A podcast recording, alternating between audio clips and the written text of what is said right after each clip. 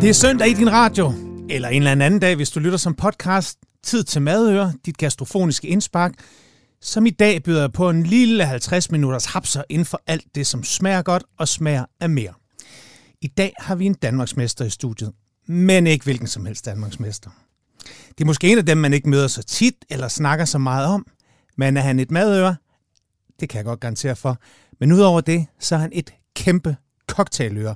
Fordi i onsdags, der kvalificerede han sig simpelthen som den danske deltager til World Class-finalen i Sydney i september måned, og kan dermed kalde sig Danmarks bedste bartender 2022. Velkommen til dig, Mathias Brokse, og stort tillykke, hvor er det flot. Tusind, tusind tak, og mange tak. I dag handler Madøre nemlig om cocktails. Vi skal runde det historiske, vi skal runde de klassiske, vi skal snakke det fine, det provincielle, der sagtens kan smage godt, og så skal vi høre hele historien om, hvordan man vinder et VM. Mathias, alle mine gæster i Madøre, de får altid sådan to hurtige lige at varme op på. Og det er altid sådan, hvad spiser du, og hvor spiser du? Men i dagens anledning, så mm. tænker vi, tweaker den lidt. Vi vender den lidt på hovedet. Mm. Så hvad drikker du for tiden, og hvor drikker du? Uha, tusind tak for at jeg må komme. Øh, jeg... Det er jo nok ligesom mad og livretter, du ved. Det, det ændrer sig nok lidt fra dag til dag, mm. så der er ikke et facit. Øh, men det er sgu også meget godt nok, for ellers ville det nok blive lidt kedeligt. Øh, men noget, jeg i hvert fald altid kan drikke. Ja. Hvis det er tidligt på aftenen, ja. så tror jeg ikke, det skal være alt for tungt. Så kan jeg godt lide at drikke en americano, og det er ikke kaffen. Nej. Øh, før americano blev et øh, nedvandet espresso-skud, så var det en, en cocktail, en italiensk cocktail med Campari, sød vermouth og dansk vand. Det lyder noget, som jeg også godt vil, vil kunne lide. Det er sådan bittersødt. Jo, ja. Ja. Men e- inden maden eller, eller efter? Ah, det vil nok være inden. Er det inden? Hvis Ja. ja. vi skruer os over på den anden side af måltidet, så skal jeg bede om det samme i nye klæder. Så en øh, boulevardier, som er en... Øh, Det er meget fransk. Ja, det er meget, meget franske. Det er også fra den øh, franske del af, øh, eller sydstaterne i USA. Ah, ja. Det er øh, typisk øh, rovwhisky, rye hedder det på øh, engelsk, Mm. øh, og Campari og sød vermouth igen. Så også noget bittersødt, men som pakker nogle flere procenter. Ja, tak. Vi er i gang med madøre. Det handler om cocktails, det kan I allerede høre nu. Mathias, for alle lytteres skyld, lad os lige få dig placeret i cocktailverdenen. Mm. Du er kreativ barchef hos Tim Vladimirs Køkken. Ja. Det er jo egentlig en madskole. Ja. Men der er også en bar, hvor man satser enormt meget på det her. Det må man jo gøre, ellers så ansætter man jo ikke sådan en som dig på, øh, som, som kreativ barchef. Bryd det lige ned. Hvad, hvad, hvad er det her, Tim Vladimirs Køkken og bar? Jamen, det er helt sikkert noget andet, øh, og noget anderledes, ja. end, øh, end hvis du bare gik ind på en af de fantastiske cocktailbarer, der er i byen. Ja, nemlig. Øh, men vi prøver at vente til vores fordel. Mm. Øh, så det er et sted, hvor vi tager gæsterne lidt mere med på en rejse, og ikke bare serverer noget for dem.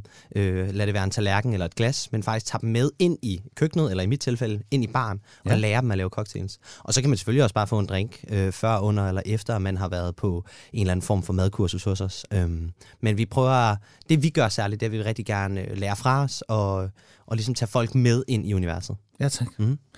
Og hvem er du egentlig? Du hedder Mathias. Hvordan startede det her? Var det sådan lidt ligesom, altså min eneste sådan cocktail sådan reference, som jeg sådan lige sådan kunne pille frem, det var jo den her sådan Tom Cruise, der mm. gerne vil læse. Er det økonomi eller event, han vil læse? Mm. Så bliver han ligesom trukket ind, den her via en ældre lærermester med masser af stønnende kvinder, eller hvad? Eller hvordan startede du i... Ja, Ja, ja, hvordan startede det for dig? Jamen, øh, det er også, tror jeg, det er en meget typisk historie, mm. det der med, at man, har, øh, at man har brug for en skilling på sidelinjen, man studerer, man går på universitetet, man er også lidt en festabe, så man kan lige så godt tjene sine penge, når man er i byen, og så videre, så videre. Det er ikke min historie. Nå, det, nå. min historie, den, jeg har nemlig ikke gået på universitetet. Øhm, jamen altså, helt, jeg skal nok øh, kode det ned til en marketerning, men øh, jeg troede, jeg skulle være musiker til at starte med. Ja. Øh, fordi min far, han er jazztromslærer. Mhm. Øh, og så øh, begyndte jeg at sigte efter en, en karriere som, som musiker. Og så skulle jeg så tjene nogle penge ved siden af det. Mhm. Øh, og så øh, arbejdede jeg som bartender, og som tjener, og som kok, og alle mulige forskellige steder i restaurationsbranchen. Øhm, og så tror jeg på et tidspunkt, så, ja, på et tidspunkt så kunne jeg mærke, at jeg, der var mange af de samme highs, mange af de samme fede oplevelser i at drive køkken, eller restaurant, eller bar, som der også var i at spille musik.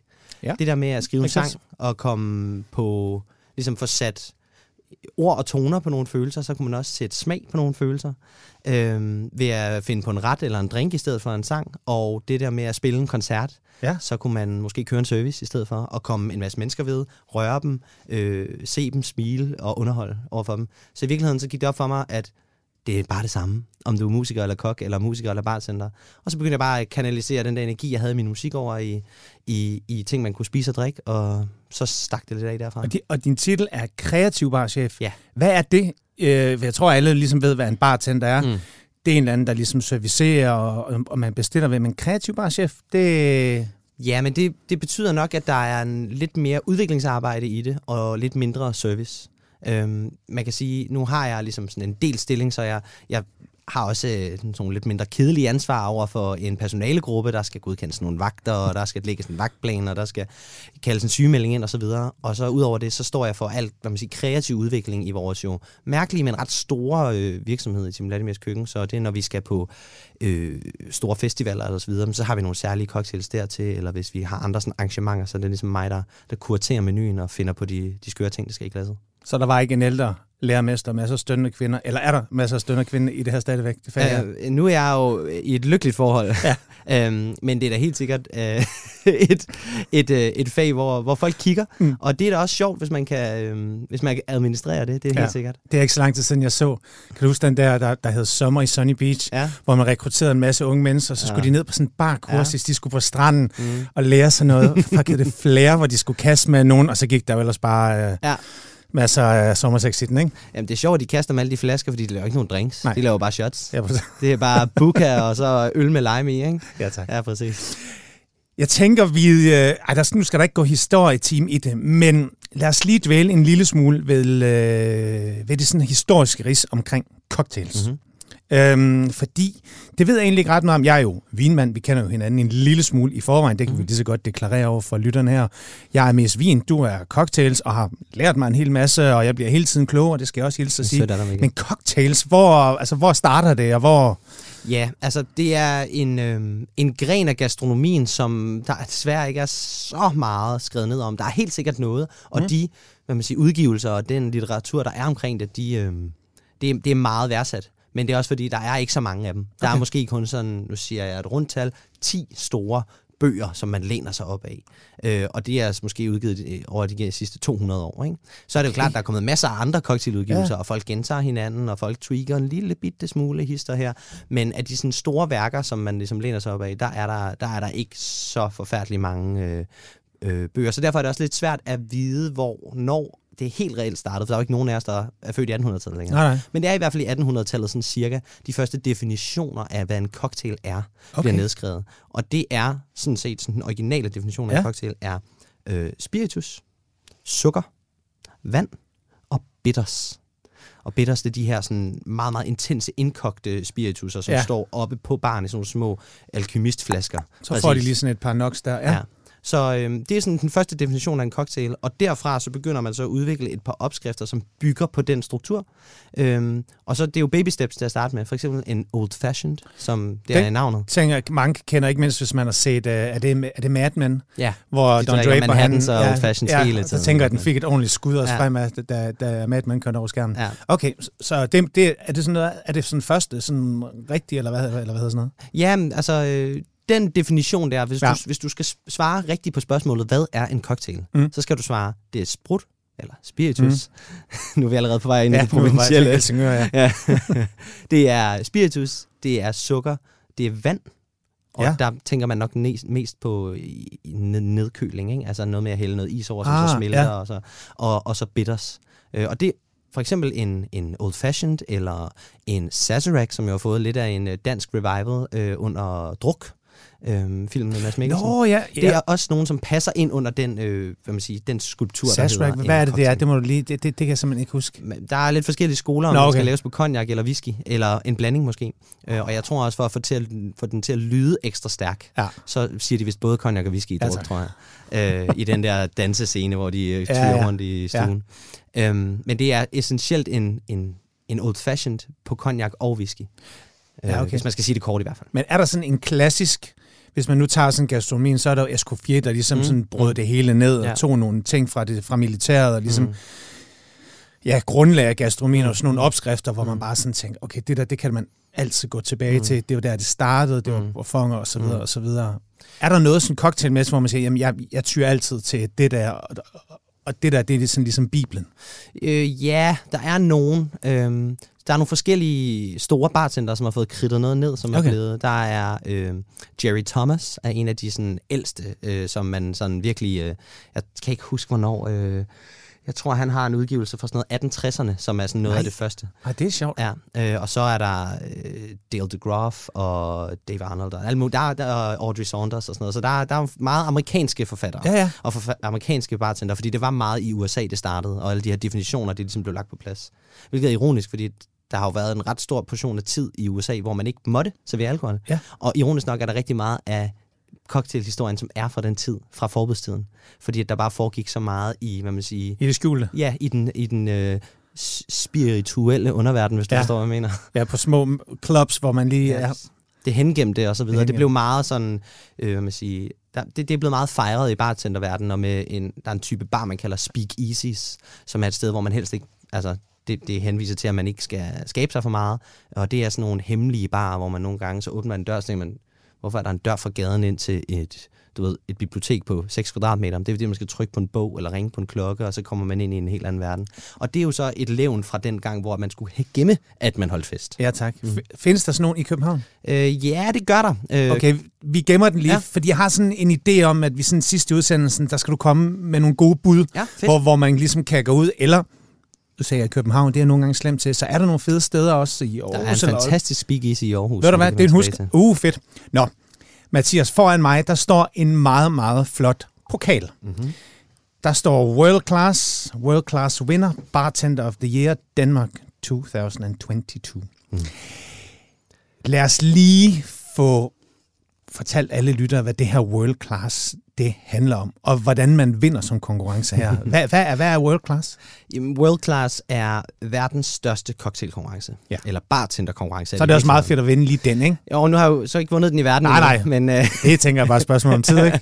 og der skal vi lige hen til september, så må vi lave et follow-up-afsnit. Uh, det, gør, det gør vi. Um... Nå, men du kan i hvert fald fortælle om, hvordan du vandt den det, ja, det hedder så den nordiske afdeling, ikke? Ja, den danske. Den danske, ja. okay. Øhm, ja, men øh, som sagt, World Class er, er verdens største bartenderkonkurrence. Øhm, der er ikke så mange sådan officielle konkurrencer, sådan ligesom øh, når man går til DM i atletik, eller når FCK vinder Superligaen, som er Danmarks mestre, og sådan. Mm. Det er lidt mere privatiseret og lidt skævt og unikt. Øhm, der er mange cocktailkonkurrencer, hvor man stiller op med en enkelt cocktail, som skal møde nogle kriterier, og så har man noget tid til at præsentere den for mm. et antal dommer og så videre. Meget det, man tror, jeg tror, hvis man ligesom tænker på, hvordan skulle man overholde en cocktailkonkurrence, det er noget med, at der sidder nogen, der ved lidt mere, og så skal man ligesom servere den for dem, ikke? World Class er en bartenderkonkurrence, så der er mange flere ligesom, vinkler og aspekter i det. Øh, hvordan man øh, forbereder sig til, altså der er noget på tid, og noget med at komme ud og, og, og købe nogle råvarer på tid, og så har man, ja, igen, så for eksempel en time til at forberede dem, før man går på scenen og præsenterer dem. Lad os bare få det brudt ned. Ja. Giv os, øh, hvad, hvad har du været op ja. og, og, og, og skulle lave? Jamen altså, der er selvfølgelig nogle indledende runder, før ja. man når til den danske finale. Mm. Øh, og øh, den danske finale, den, øh, den bestod så i, at man havde forberedt en, en cocktail, som ligesom igen mødte nogle kriterier, og så skulle man ligesom præsentere den for nogle dommer. Mm. Så var der en blindsmagning øh, i øh, ren spiritus. Okay, hvordan mm. foregår det? Jamen, du Bare sidder, små, øh, du sidder over for otte glas, øh, seks klare, to sorte, øh, og så skal du øh, skrive, øh, hvilken spiritus-type det er. Jeg ved, du har lige været til DM i blindsmagning i Wien, så det er nok ikke meget off. Nej. Øhm, og, øh, og så skal man, øh, skal man deklarere, hvad er det for en type spiritus, og der er det altså ikke nok at skrive whisky. Der skal man skrive, om det er en single malt, eller om det er en blended scotch, eller om det er en bourbon. Øh, og så også gerne præcis, hvilken flaske det er. Okay, og hvordan gik det? Mm. Altså, fik, fik man svar på det, eller bare bestået ikke bestået? Uh, nej, man, man, man får svar på det, fordi at, så tæller man ligesom ja, scoren op for ja, alle ja. disciplinerne, og så kommer man, finder man til sidst hvem der har fået ja, man sige, det højeste point. Øhm, det gik vist øh, udmærket i den danske, og det gik vist ret godt her i den, i den, i her i den nordiske finale, hvor vi ja. så havde slået nogle af tingene sammen. Øhm, så det er for eksempel sådan noget med at at kunne gætte, for eksempel er der nogen, når man laver blended scotch, altså blended whisky, hvor man, så blander man en masse whiskyer ja. fra rundt omkring i landet. Øh, gerne altså sådan 40 forskellige whiskyer i en flaske. Og så er det jo klart, der vil være en whisky, der er mest af. Det kan være lidt svært at kende forskel på den blandede whisky, og så den whisky, som Klart. ligesom er, er kernen i den blandede Ja. whisky. Men øh, jeg fik den sgu. Jeg har gættet rigtigt i, øh, her i, i tidligere i julen. Øhm, i, det var i søndags faktisk, at, øh, at blindsmagningen var. Og hvordan øver man sig til på det? Øhm, jamen, jeg tror, man øh, sætter sig over for en, øh, en, en, en, en lang række sprut, og så øh, bruger man sin næse rigtig meget, fordi Ja. at når man øh, arbejder med 40, 45, 50 procent alkohol, så, så, så er det begrænset, hvor meget ens øh, drøbel den, kan- den kan tage. Ja, Øhm, så, øh, og så er det jo bare, i hvert fald for mig, er det meget sådan associationer og referencer. For eksempel så er der de, de, de vermut, øh, som jo er den her sådan, øh, italienske hedvin, øh, vi, kunne komme, øh, vi kunne smage. Mm. Der, den ene, den minder mig om champagnebrus, altså isen. Ja. Så det er min reference på Ja. den. Øh, og det, det er jo selvfølgelig, fordi den, det er sådan... Så kunne man dykke ned i, hvorfor den gør det, eller den, der, de har, der var en rosé-vermut, i virkeligheden minder det meget om vin, det her. Den minder mig om sådan noget himbærslik, altså noget lyserød slik, yes. Og så videre, så videre, så videre. Ja, ja. Øhm, Så det er med at få nogle ting på, ligesom man... Ja, mange kender fra- grønne Ja. æbler og, Ja. og så videre, så videre. Ikke? Jo. Øh, og så er det bare at krydse fingre. Der var også noget med, at I skulle, skulle I handle nogle råvarer ind og ja. Ja. lave et eller andet Det var på så- det, eller sådan noget? ja, altså... Øhm, Nærmest helt masterchef, faktisk. ja, jamen, meget Masterchef faktisk. faktisk. Øhm, altså man kan sige, den danske, fra den danske finale gik der øh, tre videre fra Danmark Ja. til den nordiske finale. Ja. Øh, og så, det gjorde der så også fra, fra Sverige og fra, fra Finland og fra Norge. Skal vi, skal vi ikke lige nævne de andre danske, bare lige for at... Jo, absolut. Øh, respect. Så min, min, min, min, min rigtig gode kammerater, det er Diogo, som arbejder på Curfew her i København, Ja. og det er Roy, som arbejder på Tata her i København. Og der har jeg næsten lige været, og shout-out til Til Tata. Tata. Ja, det er en fantastisk det, bar. Ja, det er ret godt. Ja. ja. Nå, Øhm, ja, og så vi tre, vi gik så videre til den Mm. nordiske finale. Og det kan lyde lidt misvisende nordisk, fordi at vi kæmpede faktisk kun mod vores egne landsmænd. Øh, der var nogle åbenlyse fordele ved, at den nordiske finale var i Danmark, så det havde været uretfærdigt, hvis jeg havde kæmpet mod nordmand, fordi vi for eksempel skulle handle nogle af vores råvarer i torvhallerne. Ja. Men det var så den disciplin, hvor at vi så, så har vi, øh, bliver vi sluppet løs, 300 kroner, 30 minutter, så skal vi handle vores råvarer i torvhallerne. Så handler det om at have styr på, hvad der er i sæson, og hvad kan man bearbejde inden for en relativt kort prep-tid. ja. Så blev vi kørt tilbage til øh, hvad hedder finalevenuet, og så øh, havde vi øh, en time i et prepkøkken, og så efter en time, så skulle man op direkte foran dommerne og servere sin cocktail. Okay, og hvilken kok... Altså, fortæl os, hvad valgte du, og hvad preppede du? Ja, absolut. Jamen, jeg har... Jeg, vi skulle en af benspændene, for der er tit nogle benspænd, for Ja. ja. ligesom at indsnævre sådan, den kreative øh, vinkel, og, og sørge for, at man også kan sammenligne det, man får ind. Ikke? Det giver god mening, Ja, selvfølgelig. at alle ligesom ja, arbejder under samme paraply. Ja, ja, ikke? klart. Øhm, og en af benspændene var, at vi skulle arbejde med rødfrugter, og øh, mine damer og herrer, det er altså juni måned i Danmark, øhm, eller øh, sådan en fælles betegnelse, som på engelsk hedder geophytes, jeg ved ikke, om det hedder geofytter på dansk, som er sådan kalder øh, løg og rødfrugter og ting og sager, som ligesom gemmer deres energi i rødderne. Øh, og jeg valgte at gå med øh, den klassiske cocktail-ingrediens, peberrod. Ja. Øh, Oh, ja. Så, Som en, ja. jamen, jeg elsker peberrod. ja, det gør jeg også. Og, og jeg ved, at peberrod er i sæson, fordi at når jeg cykler på arbejde, så cykler jeg forbi steder. så meget peberrod. Ja. Øh, så jeg tænkte, det var da oplagt at bruge noget, som jeg kendte til, og noget, jeg følte, ligesom jeg kunne, kunne bruge. Så jeg rev noget peberrod i noget tequila, så lå det træk lidt.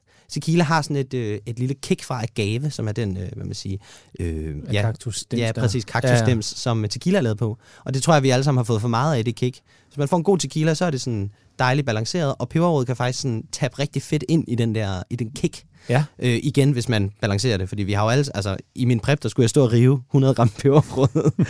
øh, det, det går lige i snuden. Nå, så, øh, så jeg har ligesom infuseret en tequila med noget peberrod. Ja. Øhm, og jeg vil gerne lave, bygge min cocktail op. Jeg havde kun en time om noget, jeg, noget, der var velkendt, så jeg vil gerne lave en klassisk margarita. Og så begyndte jeg så lige så stille, step for step, at bevæge mig væk fra, hvad en klassisk margarita var. Der skal lime juice i en margarita, men jeg vil gerne ligesom øh, jeg vil gerne, hvad man siger, sende lidt mere eksotisk tanke til Mexico, så jeg valgte øh, ananas i stedet for. Men man arbejder sådan, hvis man skulle prøve sådan lidt, så kunne man som nogen kokke arbejde med brændende kærlighed. mm, I skal have min version af brændende kærlighed, ja. Som jeg tror Thomas Hermann, Ja. som også tidligere gæst her laver. Man kan godt fornemme noget af det klassiske dag, mm. men det er fuldstændig drejet og vendt og så videre, ikke? Det, er, en- det er en rigtig god sammenligning. Ja, okay. En rigtig Ja. god sammenligning. Margarita. Ja, Ja, okay. okay. og så i stedet for lime juice, mm. så øh, ananasjuice er jo meget sødere og, og, og har også sådan nogle udtørrende egenskaber, og ikke Ja. så surt som lime. Så jeg, hvad man siger, jeg, jeg syrnede min lime juice med citronsyre, for ligesom at få den ned på en pH omkring en 2,8. Nu bliver det lidt nørdet. Det, det er fedt, Ja. fordi det tror jeg ikke, der er nogen, der aner, hvor meget arbejde og hvor meget sådan science, der går forud for det her. Der er det jo alt, igen, så hvis man skal stå i den her times prep til ja. Sin world class finale, ja. Så er det en god idé at have styr på. Selvfølgelig også lige købe nogle limes, når du er ude på, øh, så du kan stå og smage. Altså brug din, din, din mund er altid. Ja. dit allerbedste værktøj. Ikke? Men vide, hvor sød er en ananas typisk, og, eller hvor sur er en ananas typisk, og hvor sur er en lime. Okay, hvis du skal have noget fra 3,68 stykker pH ned i, til 2,68 stykker, så skal du nok have cirka 2% per vægt og piskes ud og lidt varme og la la la. Så jeg lavede ligesom en sur ananasjuice, hvis man skal gøre det ja. Ja. lidt nemmere. Øh, og så lavede jeg en øh, rosa pebersirup, som også tappede ind i det der lidt sådan spiciness fra peberroden.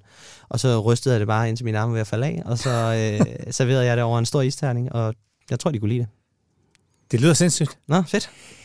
Altså, der står noget her foran os, ud over det her flotte, flotte trofæ. Der er ja. nogle flasker mm. og noget. Altså, jeg skal være ærlig og indrømme, at øh, Ja. det, det giver lidt i, i mundhulen. Tit så er det sådan maden, der får øh, sådan mundvandet til at løbe. Men altså, du har noget med. Ja, jeg har faktisk øh, taget lidt med. Øhm, og fordi jeg synes, det var... Nu var det meget apropos. Altså, det er jo ikke særlig mange... Øh, det er da kun halvandet døgn siden, at jeg... Øh, jeg gik i knæ, fordi at jeg, jeg vandt øh, øh, World Class. Så jeg har faktisk... Øh, jeg havde lidt ekstra råvarer med, eller, eller tilbage. Så jeg har faktisk taget nogle ingredienser med til en af de øh, tre drinks, som jeg serverede i finalen. Ja, tak. Ja. Altså, den her disciplin... Det der, det ligner simpelthen noget fra Superman. Ja, det, nå, det, ja. det ligner isterninger. ja. Jamen, det er isterninger. De er bare øh, frosset sådan, at der ikke er nogen urenheder i. Øh, så de ligesom er helt klare. Så når man hælder væ- væske op, så kan man faktisk ikke se isterningen, kan man se lige igennem den.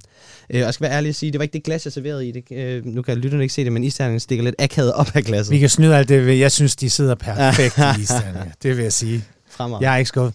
Ja, Og så den her udfordring, øh, det var, at vi skulle lave øh, den type cocktail, man kalder en highball. Og en highball, det er en cocktail, der bliver serveret i et højt glas. Det hvad man sige, øh, giver navnet måske lidt øh, associationer til. Øh, og så er det en cocktail, som helst ikke skal være for spruttet, og derfor heller ikke for, kra- og heller ikke for kraftig i smagen. Altså, okay. Det må godt være sådan læskende. Øhm, og det er meget fedt, synes jeg, at få sådan en, så det ikke altid handler om, du ved, I skal lave det mest intense, det mest indkogte, det mest vulgære, Ja. bare fordi, at nu skal det være svært. Ja. Øh, for det er faktisk en disciplin i at lave noget, der er balanceret. Så øhm, vi skulle lave en whisky highball, ja. øhm, som også er en klassisk, klassisk øh, sådan cocktail, som er blevet lidt glemt, men som faktisk bare smager fuldstændig fantastisk. Og jeg, øh, jeg tager nu med øh, perje og tommel et målebær, og så hælder jeg, øh, lad os bare lave en version, som vi godt kan tømme, uden at det bliver et dårligt program. Øh, hælder jeg 3 cl blended scotch. Altså Ja, og, og nu kigger jeg på mm. den der flaske, og det er en, Johnny Walker det er en Johnny. Walker. Og her kommer min... Altså, jeg troede, jeg troede, det var sådan noget lidt for almindeligt. For når du snakker infusere og koge ind og rosa peber sirup og så videre, mm-hmm. så tænker jeg, ah, så må de også bruge nogle, nogle spirituosa, nogle sprutter, så- som vi aldrig har hørt om. Sådan noget virkelig. Men, Nu er det her jo også en 12 år gammel whisky. ja okay. Øhm, så øh, man kan sige, det kan være, at man kan sige, dine erfaringer med Johnny Walker er, var Red Label i teenageårene. Det var det. Ja, lige præcis. Det, det er noget helt andet. Øhm, Johnny Walker er et af de største sådan, brands, som laver øh, blended scotch, okay. altså hvor de blander det, hvor de, de har sikkert en fod inde i ejerkredsen i en masse andre øh, destillerier i Skotland, og så får man lov at sige, "Men jeg tager lidt fra Jøring, og jeg tager lidt fra Vejle, og jeg tager lidt fra Hørsholm, og så laver vi en, som bare, vi synes, smager ligesom den skal. Ja. Øhm, Yes. Og så, øh, vores benspænd her var, at der skulle vand i. I, nu, I dag har jeg taget dansk vand med. Vi havde faktisk karboneret hele drinken. Det var sådan en del af udfordringen. Mm. Det vil sige, hældt det hele sammen, og ligesom proppet tryk på det, ligesom en sodavand for eksempel. Øhm, og der, der er også noget teknik i det at vide, og kulsyre, som man karbonerer med, det smager faktisk også lidt syrligt, så, så det kan godt påvirke smagen en lille smule. Så der var nogle tekniske udfordringer der. Mm. Men jeg har taget dansk vand med, og det skulle vi bruge. Øhm, og så har jeg taget sådan den sidste smagsgiver med, for lige nu er det jo bare whisky og dansk vand. Ja. Og det er det, vi kalder en cordial. Og det er i virkeligheden bare et fancy ord for en saft. Ja. Så det er alt den smag, der ikke bare er whisky og vand. Det ligger i den her flaske. Og, og når jeg kigger på den, og jeg kigger på det lille Manila-mærke, der sidder på, Mm. så tænker jeg, at det, det er ikke bare det er ikke bare noget saft, det der. Det, det, det er et eller andet fancy. Ja, men det er en, øh, en, en cordial, som er lavet på en te på sorte, øh, nej, på, øh, på finblad. Ja. Og så er det øh, øh, lavet på en hø creme anglaise. Og det lyder lidt mærkeligt, fordi du... Altså, det lyder som noget, René Redzepi øh, kunne præsentere. ja, men øh, måske er jeg også lidt mere inspireret af the René Redzepi's of the world, end de store bartender, faktisk, for at være helt ærlig. Jeg har altid kigget mere til kokkene, og den måde, de arbejder på smag på, end, end, end, end bartenderne gør. Så øh, det undrer mig faktisk ikke så meget, men det er altid dejligt at blive sammenlignet med ejeren af verdens bedste restaurant. Øhm, nu øh, skal jeg bare lige lave lidt matematik i hovedet her, fordi jeg skal lige have hældt øh, alle tingene sammen. Nu hælder jeg, øh, der er måske lidt lille glas, jeg har taget med faktisk, synes jeg, det ligner. Nej, det går nok. Det går nok. Øh, jeps. Nu er der øh, 3 cl whisky. Ja. Og 9 cl dansk vand i de her glas. Ja. Så nu mangler vi den her cordial her. Ja. Som, altså, hvis man skal... Det, der er nørdet ved den, det er, at jeg har lavet en, en meget... Jeg har lavet en te på øh, de her finblade. Mm. Finblade smager sådan lidt af, af vanilje og kokos og, og sort te, og meget, meget unikt. Smager helt fantastisk. Øhm, som altså bare tørret blade, kogende vand, bum, som man laver te. Mm-hmm. Så har jeg smidt en helvedes masse sukker og citronsyre i den, så basen er blevet meget sur. Hvis man hælder noget meget surt i mælk, så skiller det. Ja. Øh, og det er faktisk en teknik, man kan gøre brug af, når, hvis man gerne vil klare en væske. Så jeg har i virkeligheden lavet en creme anglaise på fløde og mælk med øh, bagt hø i. Og så har jeg, øh, hvad man siger, skilt teen med den her creme anglaise. Så det, der drøber ned igennem kaffefilteret ja. natten over, det er så den her væske, som vi har her. Så den skulle gerne have noget sådan lidt bagt og røget for hø, og noget frugtigt og sådan lidt dybt fra, øh, fra de her finblade. Hvis man nu vil lave den, altså jeg glæder mig sindssygt, men hvis man nu vil lave den her sådan en highball derhjemme, ja. Og ikke ligesom øh, ja, har, godt høre, det er lidt, har laboratoriet, hvad, lidt hvad, er så det, hvad er så det bedste hack? Fordi ja. en, en, en whisky, det er der mange, der har whisky er blevet stort, og mm. der, der, der er helt sikkert mange, der har gode whisky og single malt og alt muligt. Mm. Dansk vand kan de fleste klare. Absolut. Men den der cordial der, men prøv at man kan sagtens lave en, altså, og ikke bare en nem, men også en sindssygt lækker udgave af den her. Ja. Hvis man bare tager en, en sort te, ja. øh, som man, de fleste husholdninger har, og om ikke andet, så har Fakta den, mm. øh, og så laver man bare en sirup på sin te. Så først koger man en te, ja. og når man så ligesom har sigtet, det kan man gøre i sin kande, det behøver ikke engang at være en gryde, og når man ligesom så har sin varme teblanding, ja. så hælder man noget sukker i. Og det kunne for eksempel være, det skal man nok nyse sig lidt frem efter sin... Okay, men skal den være sød-sød? Ja, det skal den. Okay. Fordi der skal ikke så meget af det søde i, så man skal huske, at man ligesom fortynder det med vand bagefter. Ikke? Men det er ikke en sirup, vel? Mm, det, vil, det, det her vil så være en te-sirup oh, ikke? Ja. Øh, så kunne man jo også lige squeeze, måske bare lige en citronskive på toppen, hvis man vil have lidt syre i. Okay. Men øh, så, altså, hvis man kan bare lave en te-sirup, det kan man komme sindssygt langt med. Og det, er ikke videre, det lyder lækkert. Nå, nu prøver jeg lige at løfte den her isterning lidt, for bare at sørge for, at... Øh... Nu bliver der drejet rundt med en af de der lange pinde. Ja, øh, som er så flot. Ja, vi har en term for den, vi kalder det en barske. Det hedder en barske. øhm, og nu skal jeg selvfølgelig lige smage, før jeg serverer for gæsten. Øh, og der bliver lige samlet en lille smule op i barsken, og så bliver der lige... Nogle, nogle gange har jeg også set bartender, der ligesom drøber lidt på deres hånd, håndryg, ikke? Jo. Og så, så smager efter, eller har sådan en lille sådan lille sur. Der bliver efterjusteret ja, en lille smule. En lille smule. Jeg synes lige, den manglede det. Ja. Jeg tror, at mine isterninger, dem har jeg jo trods alt haft i, i tasken på vej hen. Ja. Så de har nok smidt lidt for meget vand, så jeg synes, den var lidt for flad. Lidt for kedelig. Der bliver toppet op her. Ja. Altså, jeg, siger, jeg synes, det ser rigtig, rigtig flot og, og husk, det må jo, det skulle gerne faktisk ikke være alt for intenst i smagen. Nej. Nu vil jeg prøve at beskrive smagen, for nu kommer den her over. Spændende. Skal vi sige skål? Skål, Mikkel. Godt. Ja. Det er, øhm, det er sindssygt frisk. Mm. Det er læskende. Det er en... Nu må du rette mig ind. Det, ja. Ej, hvor er det sjovt, det du fortalte før, fordi der ligger nemlig nogle... Der ligger en kokos, ja. der ligger en vanilje, Fuldstændig. og så ligger der noget tydeligt fad mm. øh, fra den her whisky her. Mm. Men jeg vil sige, for folk, der ikke er så vilde med whisky, så vil den her ikke, den fremstår ikke visket. Ej, den har nogle frække noter, sådan også helt fra, ja, hvad hedder den der kokoscocktail? Øh, øh, Pina colada? Sådan lidt af det der, også du siger, det der creme anglais høde. Man kan godt, jeg godt, synes, jeg kan finde en eller anden... Jeg tror faktisk, at det, når man ligesom klarer det der igen, ja. for teknisk, så får man faktisk en masse proteiner med fra ja. vallen, og, og det giver sådan en, en cremet mundfornemmelse. Det er meget frægt. Og det, og det er lidt, hvis man ligesom mm. kan tænke cremet mundfornemmelse, vanilje og kokos, det lyder jo mere af en pina colada end en, en brun whisky highball. Men øhm, det er også heldigvis også øh, nedspillet. Det er, jeg kan godt lide, hvis man hvis noget smager af smagen af noget, ja. hvis du forstår, hvad jeg mener, og mm. ikke sådan, okay, det der, det er bare en, du ved, en, øh, en, en lidt karikeret sød kokos, men det er sådan, det minder mig om kokos. Det ja. synes jeg er meget frækt. Jamen, det er det også. jeg vil bare sige, at det her det smager fuldstændig fantastisk godt. Tak, tak. Øhm, jeg tænker, der måske er mange, der sidder og lytter nu og siger, okay, det der cocktail, det er sgu meget fedt. Mm-hmm. Så hvis man nu gerne vil i gang med det her derhjemme, uden det skal blive sådan et forbrugerprogram, hvor vi skal altid løfte i fælles flok, men hvis man synes, det her det er spændende, og gerne sådan vil begynde at kaste sig ud i det her, Ja. så får vi jo ikke en, en bedre repræsentant til at hjælpe os lidt på vej. Jeg laver dem ikke ret mange cocktails derhjemme. Jeg, jeg er med sådan, det er jo vin og så, og, og så videre, men Det går hvor, stærkere. hvordan kommer man i gang? Jamen, øh, Altså, jeg tror måske, at øh, hvis det skulle være det, der var målet at få øh, alle danskerne til at gå i, i, i, i køkkenet og lave drinks, så skulle vi nok ikke have startet, skulle jeg ikke have startet ud med sådan en, en ene tale af nørderi. Øh, for i virkeligheden, så øh, kan man sagtens lave vildt lækre drinks vildt nemt. Ja. Øhm, det første, jeg vil gøre, var, at jeg vil... Ja, hvad siger du? der er simpelthen en ting, som jeg lige er, er nødt til at, og jeg ved ikke, om folk lægger mærke til det, men nu- får jeg lige en lille insight. Da jeg mødte Mathias først for 4-5 år siden, og hvor lang tid siden vi har kendt hinanden, der kom jeg til at sige drinks. Mm-hmm. Altså, der brugte jeg sådan, jeg er, jeg er fra Jylland, og øhm, har aldrig bevæget mig i ret meget i det her, og jeg kaldte det altid drinks. Mhm. Og så sagde du altid til mig dengang, det hedder cocktails. Mm.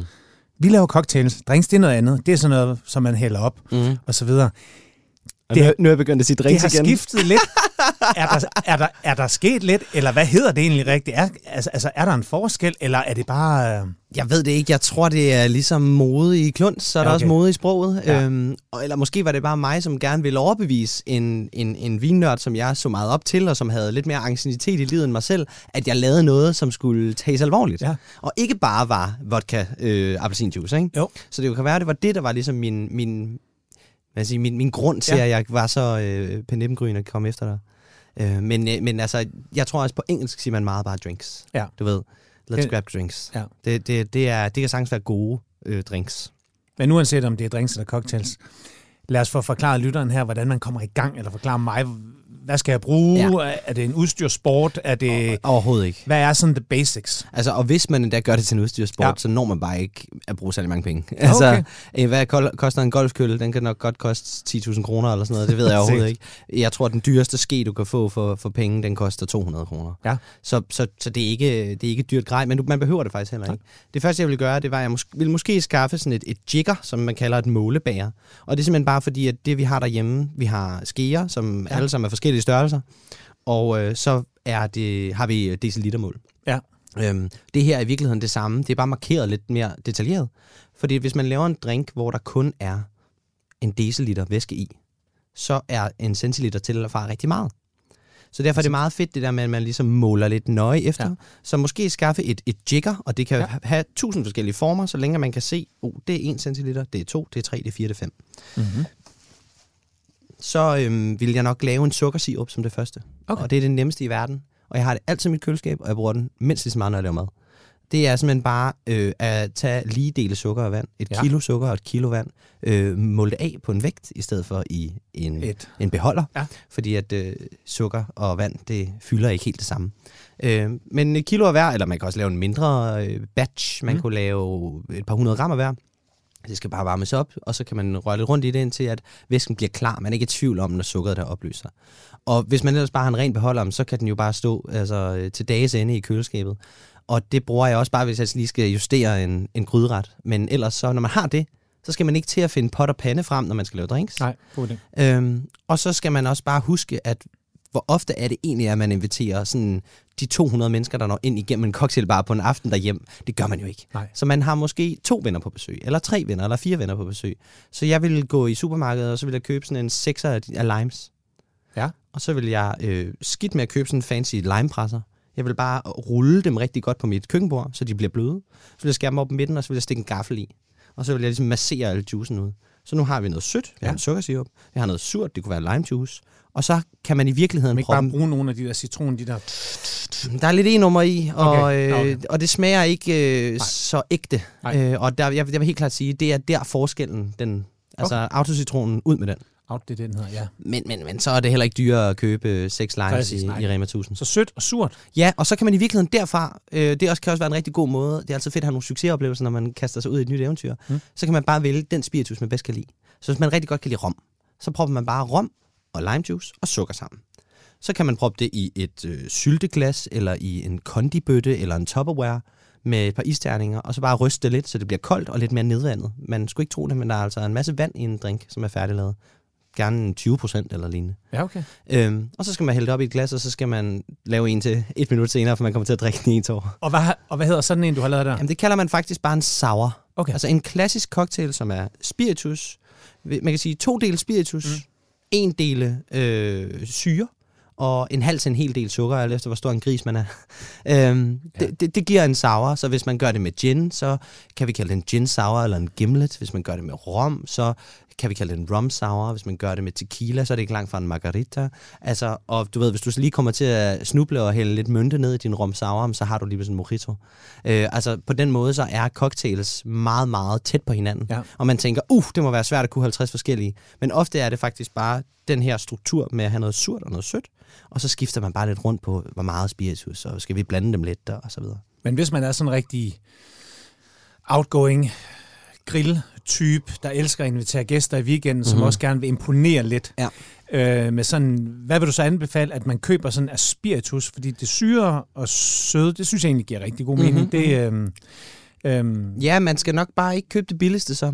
Øhm, altså, i- man kan sige, at jeg kunne plukke tusindvis af produkter. Ja. Øhm, altså, man kan selvfølgelig gå på internettet. Øh, internettet kan hjælpe rigtig meget. Det kan også forvirre rigtig meget. Øh, men man kan helt sikkert øh, gå online og så både måske spare lidt penge, men også ligesom få lidt mere info med, end når man bare står, står i kø. Ja. Og I ved, man står lidt for langt væk fra skranken til at se, hvad det egentlig ja, er for noget har der spiritus. bagved. Ja. Ja, og Men- når man så kommer derhen, så skal man tage en beslutning. Men, jeg, men jeg tænker, hvis man har en rom, Altså, en gin, en vodka og Ja. en... Hvad er det, sit gin? Whisky måske? Ja. Ja. Altså, en, altså, jeg kan rigtig godt lide tequila, så jeg vil nok også kaste det ind i mixet, men det er ikke alt. Nej, præcis nu, nu Mikkel skær, skær Jamen, det er også fordi, jeg har en eller anden frygt med, med, den, der, med den røde hat, Yep. som man har hævet lidt for mange af på en eller anden rustur en gang, ikke? Det, det er fuldstændig det, Ja. der er rigtigt. Og det er rigtig Ja. ærgerligt, for der er fandme så meget god tequila Ja. ja. derude. Øhm, men, men sådan er der jo så mange minder, der, der er skabt. Ikke? Øh, særligt, det, det, det er faktisk rigtig sjovt, du siger det, fordi at, prøv at tænke, hvor meget smag det mærker en. Ikke? Prøv at tænke, du har fået ja. altså, for meget af noget for altså, 20 år siden, ikke? og det er stadig noget, som du ligesom ville gå en stor bud Ja, om i dag. præcis. Men prøv at købe altså en flaske rom, det kan rigtig mange mennesker lide. Ja. Øhm, og særligt hvis man også, altså det kan godt være sådan lidt øh, frygtindgydende at stifte bekendtskab med så stærk spiritus, som det er. Fordi hvis du laver sådan en sour, der vi lige har snakket om, så er alkoholprocenten nok på omkring 15-20 stykker, når du har lavet sådan en drink. Mm. Der er ikke meget i glasset, men det er stadig stærkt, ikke? Jo. Det vil sige, når du har drukket en drink, så har du drukket halvandet glas vin. Når du har drukket to drinks, så har du drukket tre glas vin, ikke? Jo, Altså, det gør det nemlig. Ja. Øhm, så derfor kan det godt være god idé at starte ud med lidt, lidt i det søde, måske. Mm. Mm. En, en god rom, øh, måske en mørk rom endda. Øhm, og så igen, altså hvis man vil steppe bare lige et skridt ud over øh, lime og sukkersirup, så brug te og brug friske urter. Øh, fordi det er det nemmeste i verden at bare lige købe lidt mynte, når man ja. er nede i Rema 1000. Øhm, og så kan man lige øh, knuppe lidt af det af, og bare proppe det ned i den der beholder, man ryster i. Så kan man bare ryste så hårdt, at bladene går i stykker. Så kommer der altså en botanisk have af smag ned i glasset. Og ellers så er man jo, man kan sige, forbundet med sin egen smag. Så det lyder også til, at man kan prøve sig ret meget frem, hvis man holder sig sådan til, til grundmålene inden for det syre og det søde og spiritusen, og så egentlig bare kaste ud i det. Altså jeg er i virkeligheden tilhænger af, at der ikke behøver at være så mange regler. Ja. Øh, jeg kan godt lide, at man bare giver den lidt gas, så hvis man så havde noget i køleskabet, eller noget til overs for en fest, og sådan, bare, bare, bare prøv det.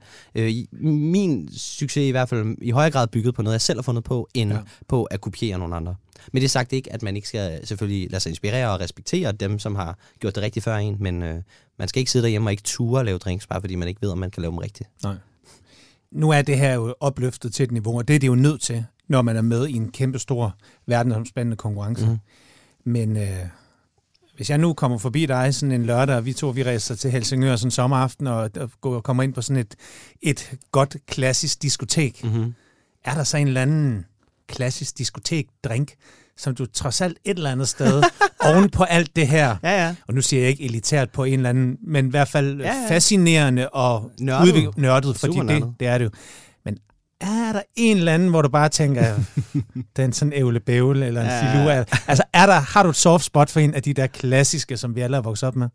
Altså, jeg, jeg har stor respekt for det øh, joviale, og for det øh, måske provincielle, eller for det knap så øh, højpandede. Ja. Absolut. Øh, og man skal ikke kæmpe sig af det. Øhm, men sandheden er bare, Mikkel, at vi gik sgu ikke i byen på samme tid. Så øh, jeg har aldrig fået filur. Jeg har aldrig fået Nej. isbjørn, fordi det fik man ikke, da jeg gik i byen. Men tror du, det kunne man forestille sig, ting de har det sådan med at komme tilbage, Mm. at der kommer revivals inden for alt muligt. Kunne man, kunne, man, kunne man forestille sig det, at der på et tidspunkt, så er der nogen, der simpelthen finder på en klub eller et eller andet sted, hvor de mm-hmm. tænker, okay, nu tager vi de gode gamle Mm. ævle bævle, Mm. isbjørn og hvad de hed, mm. alle sammen, Tequila Sunrise, og så ændrer vi dem lidt, men så de trods alt har det Ja. oprindelige.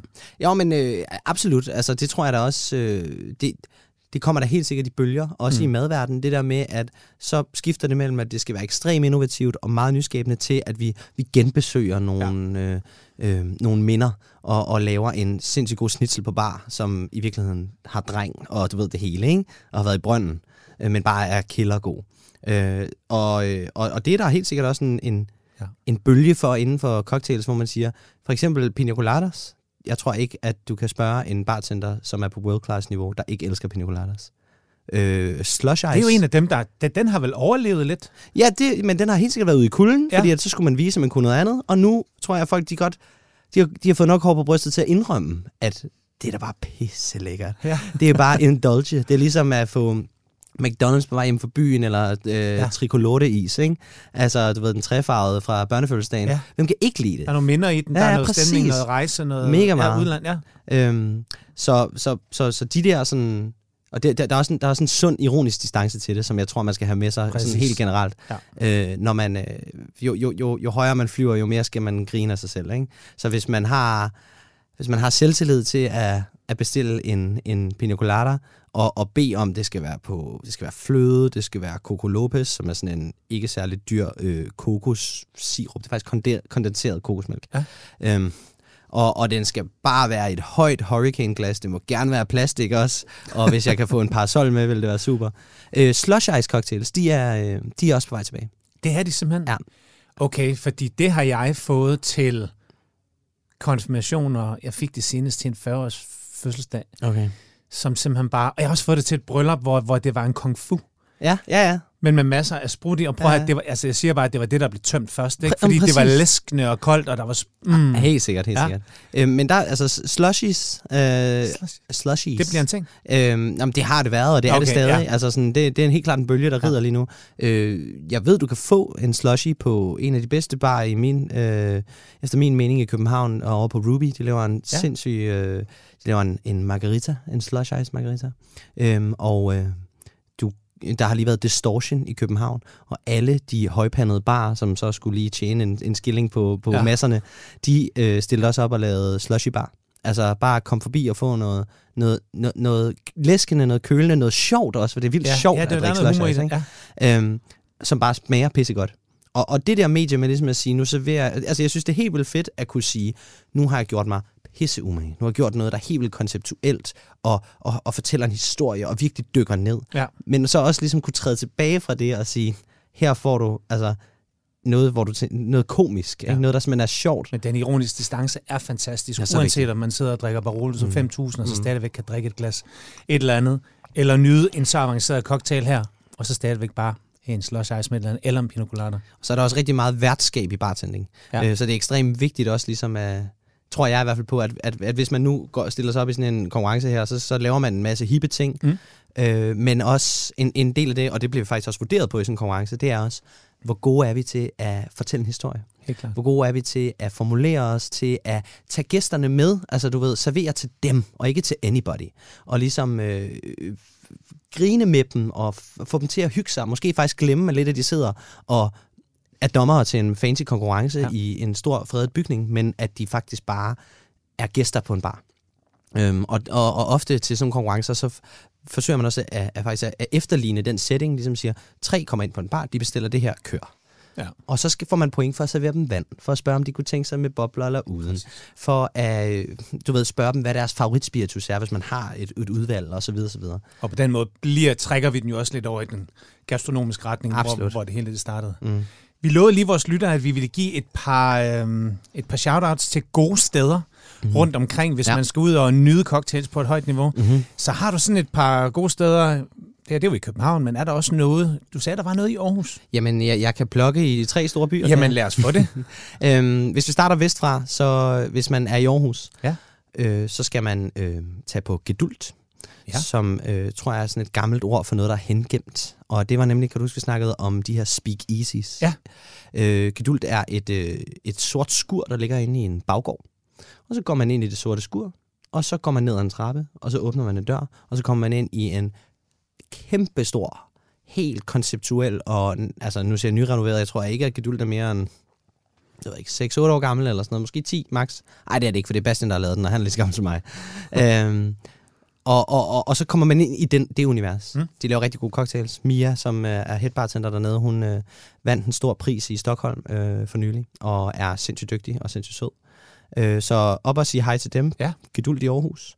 Øhm, man kan også tage på Force Majeure i Aarhus, ja. som er en lidt mere sådan jovial spiritus øh, forretning, som også serverer cocktails. Mm. Det er en fyr, der hedder Mads, som øh, driver den, og det er også helt vildt godt. Det er lidt mere nede på jorden. Ind og sige hej til Mads ja. eller Mia. Ja, præcis. og så øh, kan man øh, tage, hvis man så rejser østpå, så kan man lige gøre et holdt i øh, 5.000 Odense, øh, og så øh, tage ind og besøge Rasmus på visit. Ja. Øhm, Rasmus var med i World Class-finalen sidste år, øh, og han, de serverer, øh, de er nok dem, som ligesom går planken længst ud på cocktails i Odense. Øhm, og så vil jeg sige, at hvis du sparer penge, så tag en, tag en, en dyr uh, S-togsbillet eller DSB-billet til Odense, drik drinks på visit, og så til hjem til København igen. Så er det helt ligesom Shenzhen. Fordi at vi begynder at bevæge os op ja. i pris, ikke? Og, nu er vi og hvis vi lander i hovedstaden, ja. hvor er så uh, dit øh, go-to? Jamen altså, jeg elsker at komme på Tata, som er hotelbaren inde i Hotel Sanders. Øhm, som ligger ja, om bag Kongens Nytorv. Mm. Øh, det er som sagt øh, en af de andre finalister, Roy, der arbejder derinde, og en masse andre gode drenge, og de er helt fantastiske. Det er, det, det, det, det er et sted, som, som, som, som vinder priser, og som driver øh, hvad man sige, øh, den her barscene i København ja. fremad. Og så vil jeg faktisk også tage på Ruby, som jo har været en af de største bar i Danmark, har været i top 50, som en af de eneste bar nogensinde i Danmark. Øh, men dengang, det var et andet hold, der kørte det og nu er de tilbage. Men det er stadig godt? Det er, og, det, ja. det er, og nu er det ved at blive sit eget igen. Okay. Øh, det er en fyr, der hedder Michael, og en fyr, der hedder Goran, øh, eller han hedder vist nok Goran, men han vil aldrig fortælle ja. mig, hvordan man skal udtale hans. Han er svensker. Jøran. Jøran, sikkert. Ja. Øhm, og undskyld, hvis vi siger det forkert. Ja, vi siger det forkert. øhm, men øh, det er det er simpelthen så hyggeligt at komme derind, og de har øh, virkelig fat i den lange ende. For eksempel med en slush ice margarita på Bornholmske havtorn yes. og øh, mexicansk tequila. Og, det lyder ikke dårligt. Jamen, det smager så godt. Mathias, i Madøre, der får alle mine gæster altid lov til at medbringe en hemmelig ingrediens. Ja. Vi har jo allerede nørdet lidt i de forskellige, men her på falderevet, der kunne jeg trods alt godt tænke mig at vide, hvad har du taget med? Jamen, jeg har virkelig taget en latterlig ting med. Øh, og faktisk også en ting, jeg tænkte kunne være sjov, fordi at vi netop er... Jeg er gæst i Madøre, og det er jo først og fremmest et program om mad. Ja. Øh, så jeg har faktisk taget en ingrediens med, som jeg er sikker på, mange af dine andre gæster også har lavet mad med. Lad os prøve. Der bliver pakket ud. Det kan være alt fra... Hvad fanden er det noget... Ja, det er super flotte østers. Det er...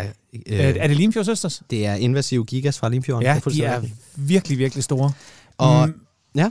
Er det noget, du laver mad med, eller har du tænkt, at vi skulle, vi skulle snakke cocktails? Altså, øh, jeg har faktisk serveret en cocktail til World Class i en østerskal. Og jeg har faktisk også haft østers vand i den. Øh, og bygget sådan en hel historie op omkring en fyr, som, som sælger østers, og, og, og gerne vil, vil, vil sælge nogle flere østers, og ja. sådan forsøgt at servere et minde for dommerne i sådan en østerskal. Øh, og jeg tænkte bare, det var sjovt, fordi at normalt, når man kigger på sådan en her, så tænker man jo, det skal det skal også spises, det skal det helt sikkert. Ja. Øh, men jeg synes bare, det var sjovt at tage en ingrediens med, som man nok kigger på først og tænker, at det her det er mad. Ja. Øhm, jeg skal være ærlig at sige, selve Østersen, som er inde i, ja. øhm, den har bare ikke i drinken. Nej. Men, øh, men det er jeg glad for. De, de kan være en, lad mig bare sige det på en pæn måde, en stor mundfuld. Ja. Sådan en, øh, som i en rigtig stor mundfuld. Så de, de, de kan være gode til en mayo eller um, et eller andet i den dur, hvor man blender dem op. For der er ret god smag i, i de her store. Kan man få de små, lidt mindre mm. limfjord, så, så skal man gå efter dem i hvert fald, hvis det er noget, vi skal spise. Ikke? Absolut. Men, uh, men ja, der er sindssygt meget god smag i Østers. Ja, og så for eksempel sådan noget med, igen nu, nu sidder vi og trods alt også i et, i et studie, der normalt laver madprogrammer, mm. sådan noget med at salte sin drink, det lyder helt uhørt. Fordi at det skal jo ikke være en salt drink. Nej. Men at salte en drink nok til, at du ikke smager det, men at du mangler det, hvis det ikke var der det er noget, som jeg gør næsten altid. Ja. Jeg har lige en lille saltopløsning øh, i min øh, barstation, og så giver jeg den lige sådan et par nyk, lige et par dash. Ja. Øhm, salt er en smagsforstærker. Det er det nemlig. Som jo netop kan gå ind og, og balancere. Det er faktisk også det, jeg har gjort her. Jeg har i virkeligheden ikke serveret østersen, den havde jeg fornøjelsen af selv at spise. Og så har jeg taget øh, vandet, ja. og faktisk brugt det som den her, ligesom, den her saltforstærker. Så lavede jeg en cocktail med noget... Øh, med noget, faktisk en, nogle andre skotske whiskyer, øh, nogle single malts, nogle lidt røde nogen, og en æblekaramel og sådan noget nørderi. Er vi så ude i noget af det der, som man tit snakker om med de der røde Islay whiskyer, som jo netop kan have lidt hvad, hvad siger man, tør over ræb og stormvær og sådan noget. Der tænker jeg, tænker jeg godt, at den der øster skulle være så meget frik i. Altså nu har vi helt ærligt ikke snakket sammen om det her før, men det er fuldstændig de der smage, jeg taber ja. ind i. Jeg bruger en whisky fra, fra, fra en ø, der hedder Sky, Isle of Sky, ja. øh, som sådan har, den, dens karakter er sådan, at den smager havet. Så det, det, er, det er de smage, jeg har tabet ind i. Um, så det er måske også en lidt en utraditionel ting, men jeg, siger, jeg skulle ikke have en lime eller en citron med. Det ville simpelthen have været så kedeligt. Super spændende. Og hvis man nu kaster sig ud i hele det her bartenderi og har hele sit udekøkken klar med flasker og sours og en barske og det hele, hele, ja, så kan det jo være, at man skulle vælge at inddrage Østers. Men pointen er i hvert fald, at øh, prøv jer frem, mm. leg med det, mm. øh, og husk at smage det til. Både det søde, det søde det salte mm. og det sure. Og så er jeg stensikker på, at man får nogle sindssygt dejlige sommercocktails. Mathias, tiden er desværre gået. Tiden går bare alt for stærkt. Jeg havde så meget mere, som vi skulle tale om. Yeah. Det tager vi en anden god gang, fordi jeg håber at se dig igen her til en gang i september, når du kommer hjem og har vundet World Class. Det er i Sydney, ikke også? Det er i Sydney, og det er i september. Og hvis jeg gør det, Mikkel, ja så tager jeg konfettikanoner med, eller et eller andet sindssygt, fordi at det, er, der er, det, det, er, det er de bedste i hele verden, der stiller op. Det er første gang, jeg er nogensinde med, mm. øh, og øh, jeg er meget, meget stolt af at være med, men øh, jeg har også en idé om, at jeg stiller op mod nogen, der har måske en, en to, tre, fire gange så meget erfaring, som jeg har. Men alt muligt held og lykke tusind herfra. Tak, tusind tak. Det her, det er Madhør. Det er hver søndag kl. 12.10 på Radio 4. Jeg hedder Mikkel Nielsen. Tusind tak, fordi I lyttede med.